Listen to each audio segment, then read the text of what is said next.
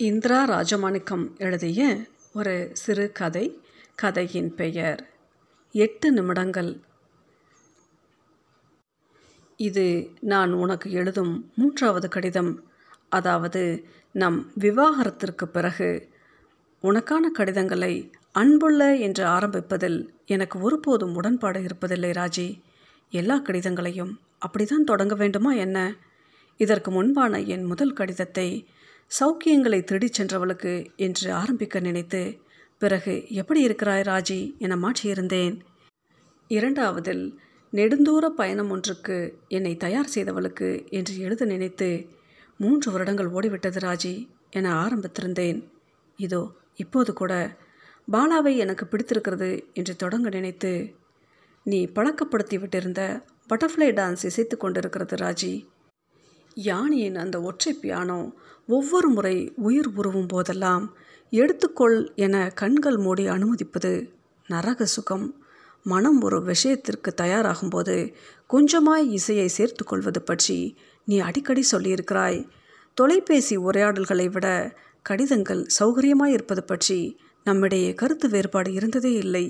ஆம் இப்போது நான் எழுதி கொண்டிருக்கும் அத்தனையையும் குரல்களால் வெளிப்படுத்துவது பற்றி யோசித்து கொண்டிருக்கிறேன் குரல்களை விட எழுத்துக்கள் நிதானத்தை கொடுப்பவை குரல்களை விட எழுத்துக்கள் நேசிக்க வைப்பவை.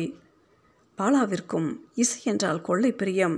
அலுவலக மின்னஞ்சலுக்காக நான் எடுத்து வர மறந்த பென்ட்ரைவிற்கு மாற்றாய். பாலாவிடமிருந்து வாங்கி கணினியில் இணைத்தபோது எத்தனை பாடல்கள் வைத்திருந்தான் தெரியுமா? அருகருகே தொட்டிலில் உறங்கிக் கொண்டிருக்கும் குழந்தைகளாய் தனித்தனி மின்பெட்டிகளில் வகை பிரித்து அடைத்திருந்த நூற்றுக்கணக்கான குரல்கள் நூற்றுக்கணக்கான வாத்தியங்கள் பென்ட்ரைவை திருப்பி கொடுக்கும்போது எதுவும் சொல்லாமல் புன்னகைக்க மட்டும் செய்திருந்தேன். டவுன்ஹால் ரோட்டின் பழைய புத்தக கடையொன்றில் ரஷ்ய புரட்சி பற்றி கடைக்காரரிடம் ஒரு சேர நாம் விசாரித்து கொண்டபோது முதன்முறையாக உன்னை பார்த்து அப்படித்தான் புன்னகைத்திருந்தேன். கடைசியாக அலைபேசியில் எனக்கு பிறந்த நாள் வாழ்த்து சொல்லியிருந்தபோது மூர்த்தி பற்றி விசாரித்திருந்தாய். நானும் நல்லாயிருக்கு என்கிற ஒற்றை வரியில் முடித்து கொண்டிருந்தேன். எங்கிருந்து ஆரம்பித்தது என்பதற்கும் நன்றாக போய்கொண்டிருந்தது என்பதற்கும் அதிக வித்தியாசங்கள் இல்லை ராஜி. நம் வீடுகளை பொறுத்தவரை நன்றாக போவது என்னும் வரையறைக்கு ஒரே ஒரு அர்த்தம்தான் எந்த மாற்றமுமின்றி திரும்ப திரும்ப அதையே செய்து கொண்டிருப்பது. அதாவது ஒரே மாதிரி பல் துளக்குவது ஒரே மாதிரி ஆடை உடுத்துவது ஒரே மாதிரி சிரிப்பது ஒரே மாதிரி அழுவது. எப்போதாவது அந்த மாதிரியில் ஏதேனும் மாற்றம் நிகழும்போது வீட்டில் உள்ளவர்கள் திணறி போகிறார்கள் பதற்றமடைகிறார்கள் அல்லது பயப்படுகிறார்கள். வழியால் அலறியபடி குறுக்கும் நெடுக்குமாய் ஓடிக்கொண்டிருந்த மோத்தியை கண்ணியமிக்காமல் விரித்தபடி நின்று கொண்டிருந்தவனை பார்த்து அம்மா அப்படித்தான் பயந்திருந்தாள். எல்லாமே நன்றாகத்தான் போய்க் கொண்டிருந்தது ராஜி. கொதிக்கும் நீரை மோத்தியின் மீது நான் ஊற்றும் வரை உன்னைப் போலவே பாலாவுக்கும் அழகான கண்கள். சட்டன அதிர்ச்சி அடையும் போதெல்லாம் நேருக்கு நேராய் கண்கள் விரிய பார்த்து கொண்டு நிற்பான். இதோ இப்போது நீ நின்று கொண்டிருப்பதைப் போல. விக்டோரியா ஹோட்டலில் நாம் வழக்கமாய் அமரும் மேசையை இடம் நகர்த்தியிருக்கிறார்கள். தேநீர் கோப்பைகள் கூட மாற்றப்பட்டிருக்கின்றன. உனக்கு பிடித்தமான வெளிர்பச்சை நிற பிங்கானுக்கு பதிலாக குறுக்கு வாக்கில் வெள்ளை கோடுகள் போட்ட ஊதா நிற கோப்பைகளை அடுக்கியிருக்கிறார்கள். சுவரில் புதிது புதிதாக வால் ஸ்டிக்கர்கள் முளைத்திருக்கின்றன. இலைகளை தூக்கி செல்லும் பறவைகள் தலைகீழாய் தொங்கிக் கொண்டிருக்கும் மரங்கள் ஆங்காங்கே கொஞ்சம் நட்சத்திரங்கள் என்பதாய் பகலுக்கும் இரவுக்கும் நடுவிலான அந்தியை மிதக்க விட்டிருக்கிறார்கள் பாலாவுக்கு அந்த நட்சத்திரங்களை ரொம்பவே பிடித்திருந்தது. சில்வியா பிளாத்தின் கதைகளை ஒப்பிட்டு ஏதேதோ பேசிக்கொண்டிருந்தான். இப்போது நீ குழப்பத்தின் உச்சத்தில் இருக்கலாம் அல்லது இது எதையுமே காதில் வாங்காமல் மூர்த்தியை பற்றிய சிந்தனையில் ஆழ்ந்திருக்கலாம். நானும் அப்படித்தான். பாலாவுடன் உரையாடி கொண்டிருக்கையில் அவன் காது மடல்களை கவனித்து கொண்டிருந்தேன். ரொம்பவே மிருதுவான காது மடல்கள் கொண்டவர்களுக்கு எதிரில் உட்கார்வதன் சிரமம் திரும்ப திரும்ப உனக்கு வாய்த்திருக்கிறதா ராஜி? எல்லாமே நேற்று நடந்தது போல இருக்கிறது. எல்லாமே. நாம் கல்யாணம் செய்துக்கலாமா நிரஞ்சன்? என்று காஃபி கோப்பையிலிருந்து கண்ணெடுக்காமல் நீ என்னை கேட்டது. பாவம் விடிய விடிய கத்திக்கிட்டே இருந்துச்சு. நாம் வளர்த்துக்கலாமா? என்றபடி மூர்த்தியை நம் வீட்டுக்கு நீ தூக்கி கொண்டு வந்தது. மியூச்சுவலாக அப்ளை செஞ்சால் சீக்கிரம் கிடச்சிடும் தானே என்கிற உரையாடலை ஆரம்பித்தது. ஹாய் ஐயாம் என்று உனக்கு சிவராமன் அறிமுகமானது போலவே ஹீ இஸ் மிஸ்டர் பாலகுமார் என்று ஹெச்ஆர் எனக்கு பாலாவை அறிமுகம் செய்து வைத்தது. முதல் சந்திப்பிலேயே பளிச்சென சிரித்து வைத்த பல்வரிசை நடுவிற்கு கொஞ்சம் பக்கவாட்டாய் வகுடெடுத்து சீவியிருந்த தலைமுடி நேர்த்தியாக டக்கின் செய்யப்பட்ட உடை என எல்லாமே பாலாவுக்கு மிகச் சரியாய் பொருந்தியிருந்தது Raji. Hello I am Niranjan. பாலாவுக்கு மிருதுவான கைகள் உன்னைப் போலவே. முதல் அறிமுகத்திற்கு பிறகு கை குலுக்கும் பழக்கம் ஆண்களுக்குள் இருப்பதில்லை என்பது எத்தனை வருத்தம் தரக்கூடியது? அன்றாட சந்திப்பில் இதென்ன பைத்தியக்காரத்தனம் என்று தோன்றலாம் தான். ஸ்பரிசத்தின் முக்கியத்துவம் என்பது யாருடைய அண்மை தேவைப்படுகிறது என்பதில் இருக்கிறது ராஜி. அந்த புத்தக கடைக்காரர் உனக்கு பதில் சொன்ன விதத்திலிருந்தே நீ அடிக்கடி அங்கு வருவாய் என்பதை தீர்மானித்து நான்கு நாட்கள் தொடர்ந்து அந்த நேரத்திற்கு வந்து நின்றிருந்தது பைத்தியக்காரத்தனம் இல்லை தானே. ஐந்தாவது நாளில் நீ தொலைவில் வந்து கொண்டிருந்தாய். ஒரு மேகத்தைப் போல காற்றில் பறந்து வரும் சருகை போல என்னை பார்த்தவுடனேயே மிகுந்த பரிச்சயமுடையவளைப் போல் புருவத்தை உயர்த்தி லேசாக சிரித்து வைத்தாய். பிறகு ஒவ்வொரு முறை என்னை பார்க்கும்போதும் தடை தாண்டும் ஓட்டத்தில் எகிரி குதிப்பது போல புருவம் குதித்து புன்னகைப்பது வழக்கமாயிருந்தது. உன் புருவம் உயர்த்தும் சாயல் ஒன்று பாலாவிடமிருந்து வெளிப்பட்டிருந்த போதாக இருக்கலாம் அல்லது உன் சாயல் துளியளவும் இல்லாத முற்றிலும் புதிதான ஒரு புன்னகையை பிறந்த குழந்தையை கையில் கொடுப்பது போல எனக்கே எனக்கென அவன் பரிசீலித்த போதாக இருக்கலாம். இதில் ஏதோ ஒன்றில்தான் பாலாவை எனக்கு பிடிக்க ஆரம்பித்திருக்க வேண்டும். முதுகில் கொதிநீர் பட்டதும் துடித்து அலறிய மூத்தியை நீ பார்த்திருக்க வேண்டும் ராஜி. நடந்து கொண்டே உரையாடுவதற்கென நாம் தேர்ந்தெடுத்திருந்த ரிசர்வ் லைன் காலனியின் நெடுஞ்சாலை போலவே மூத்தியும் தனக்கான ஒரு இடத்தை தேர்ந்தெடுத்து வைத்திருந்தது.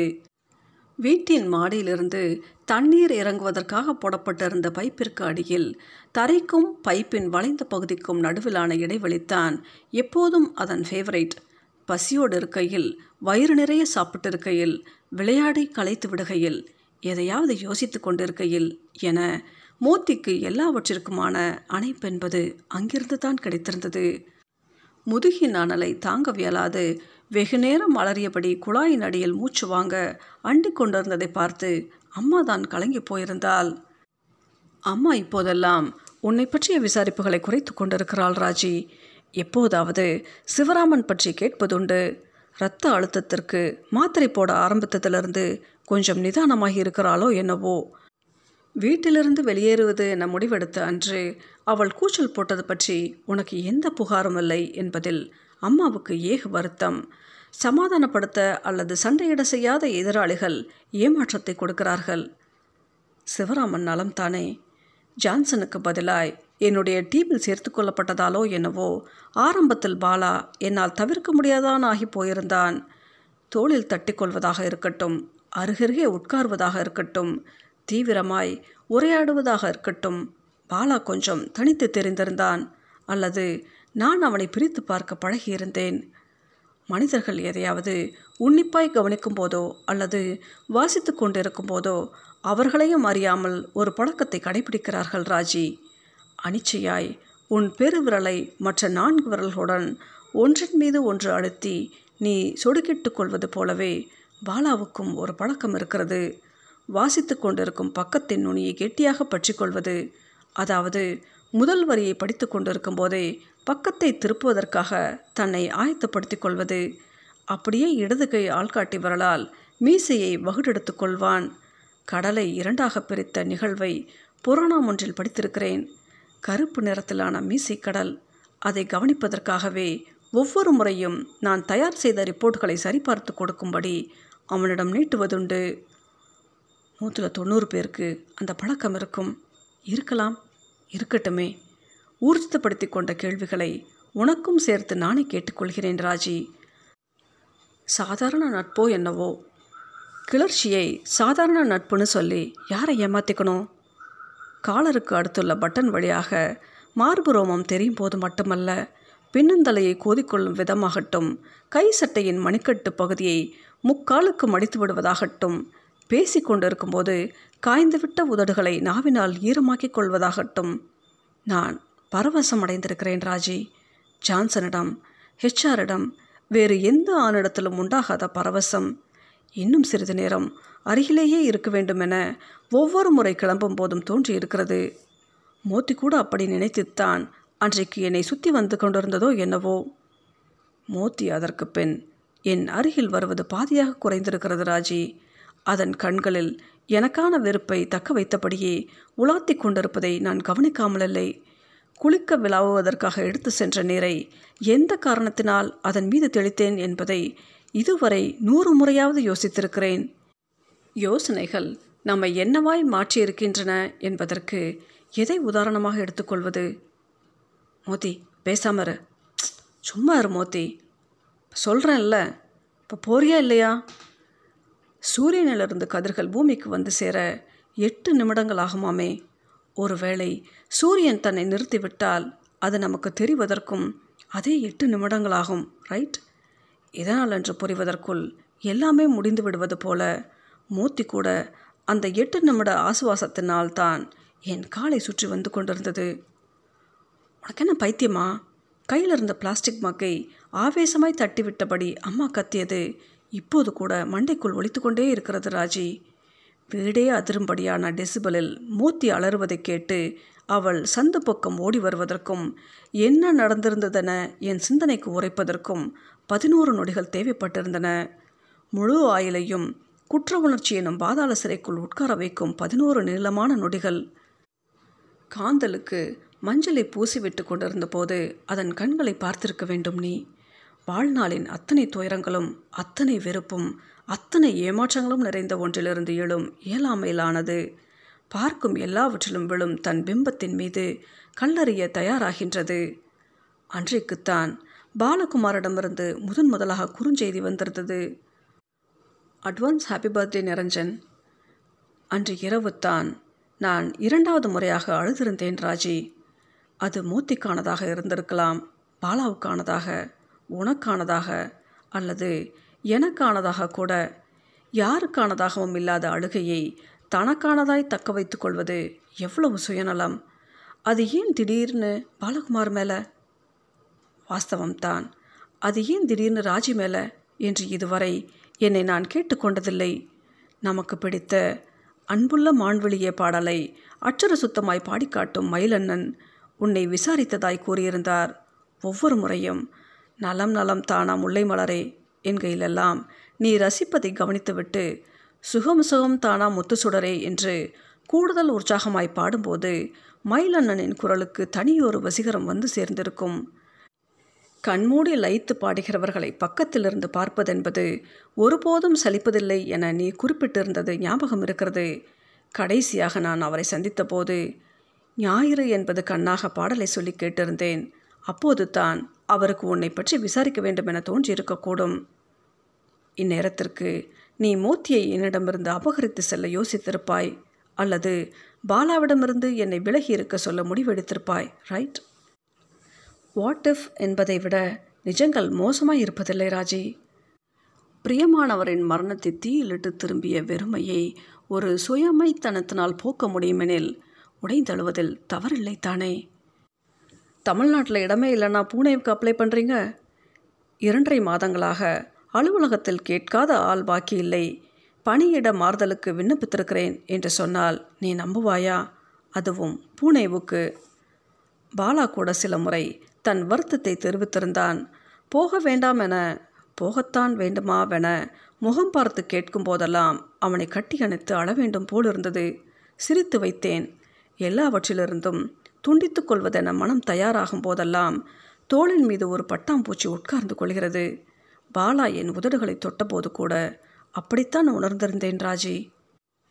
என்னோட போதைங்கிறது உன் கீழுதட்டு மேலே தங்கியிருக்கிற நீர்த்தன்மையில் இருக்குது உடல் வாசனைகள் பற்றிய மும்முரமான உரையாடலுக்கு நடுவே திடீரென நீ சொன்னதும் கொஞ்சம் தடுமாறி சிரித்திருந்தேன் நினைவிருக்கிறதா? உங்கள் லிப்ஸ்க்கு இந்த சிகரெட் அட்டகாசமான ஃப்ரேம் நிரஞ்சன். ஃபீல்ட் விசிட் முடிந்து கிளம்புகையில் தன்னிடமிருந்த பொன்னிற எஸ்ஐ சிகரெட் பெட்டியிலிருந்து ஒன்றை ஊடுருவி கொடுத்தவன் புகைத்து கொண்டிருந்த என் உதடுகளை பார்த்து இப்படி சொன்னபோது அதே போலத்தான் தடுமாறி இருந்தேன். பிறகு ஆளுக்கு ஒரு முறை என பாலாவும் நானும் புகைத்து கொண்டோம். ஒரு முத்தத்தை பரிமாறிக் கொள்வதைப் போல கடைசி இடுப்பிற்கு சட்டென என் உதடுகளில் சிகரெட் வைத்து தன் விரல்களால் ஒற்றியெடுத்தவன் ஒன்றும் பேசாமல் நகர்ந்து சென்றபோது நான் திணறி போயிருந்தேன் ராஜி. அருகாமைகள் ஏன் இத்தனை போதையை கொடுக்கின்றன? காலையில் புனே செல்வதற்கான தகவல் உறுதியாகி இருந்த நிலையில் தான் தனியாக பேச வேண்டுமென பாலாவை விக்டோரியாவிற்கு அழைத்து சென்றிருந்தேன். ஊதா நிற கோப்பைகளுக்கென்றே தனி வாசனைகள் இருக்கிறதோ என்னவோ? பழைய வாசனைகள் அத்தனையிலிருந்தும் துண்டு துண்டாய் உடைந்து பாலாவுக்கு எதிரில் உட்கார்ந்திருந்த போதுத்தான் அந்த உரையாடலை ஆரம்பித்திருந்தேன். அலமாரியிலிருந்து புத்தகங்களை அட்டைப்பெட்டிக்குள் வைக்கும்போது நீ முதன் முதலாய் பரிசளித்திருந்த சஹீர் கண்ணில் பட்டது ரஜி. மகிழ்ச்சியான தருணம் ஒன்றில் நிறைய நிறைய பிரியங்களுடன் என்று கையெழுத்திட்டிருந்தாய். ஒவ்வொரு முறையும் உன் பெயரின் மீது படரும் விரல்கள் கொஞ்சமாய் நடுங்கி பின் நிதானத்திற்கு வருகின்றன. அனல் நீர் சிதறிய தழும்பு மோத்தியின் அடர்கருப்பு தோளில் விக்டோரியாவின் நட்சத்திரங்கள் போலவே வெண்ணிறமாய் படிந்து விட்டிருக்கிறது. அதை ஒருபோதும் நான் தொட்டு பார்க்க மூத்தி அனுமதிப்பதில்லை. கிளம்புவதற்காக பைகளை எடுத்து வைத்து கொண்டிருந்ததை தூரத்தில் நின்று சிறிது நேரம் பார்த்தபடியே இருந்துவிட்டு பிறகு எதுவும் செய்யாமல் தன் இஷ்டமான இடத்திற்கு சென்று படுத்து கொண்டது. அலுவலகத்தில் நாளை காலை ரிலீவிங் ஆர்டர் கொடுப்பதாக சொல்லியிருக்கிறார்கள். அதோடு சின்னதாய் ஃபேர்வெல் மீட்டிங்கும் அபத்தங்களை ஒன்றன் மீது ஒன்றாக அடுக்கும்போது நிகழும் கொண்டாட்டங்கள் அருவறுப்பை கொடுக்க தவறுவதே இல்லை ராஜி. பிறகு மாலை ஐந்து ஐம்பதுக்கு ரயில் ஏற தீர்மானித்திருக்கிறேன். பேருந்துகளும் விமானங்களும் தர முடியாத ஆசுவாசங்களை ரயில் பயணங்கள் கொடுக்கின்றன. அம்மாவிடமிருந்து மோத்தியை நீ எப்பொழுது வேண்டுமானாலும் தூக்கி செல்லலாம். மோத்தியும் அதைத்தான் விரும்பியிருக்கக்கூடும். ஃபேர்வெலில் கூட்டத்திற்கு நடுவே நாளை உட்காரப் போகும் பாலாவின் முகம் வந்து போகிறது. விவாகரத்திற்கு முடிவெடுத்த அன்று உன் முகமும் காயத்தை தொடவிடாமல் நகர்ந்து நின்றபோது மூர்த்தியின் முகமும் இருந்தது போலவே. எதுவும் பேசாமல் எழுந்து சென்றவனின் கைகளில் எனக்கெனவே அனல் நிரப்பிய கோப்பையொன்று பத்திரமாய் இருக்கலாம் ராஜி. பைப்பிற்கு அடியில் உறங்கிக் கொண்டிருந்த மூர்த்தியை எட்டி பார்க்கின்றேன். உலகின் அத்தனை அமைதியையும் கையகப்படுத்தியது போல அது உறங்கிக் கொண்டிருக்கிறது. ஒரு கடிதத்தை இப்படிக்கு என்று தான் முடித்து வைக்க வேண்டுமா என்ன? சூரியனுக்கும் பூமிக்கும் இருக்கும் மோத்திக்கும் எனக்கும் இருக்கும் இடைவெளியான அதே எட்டு நிமிடங்களுடன் நிரஞ்சன்.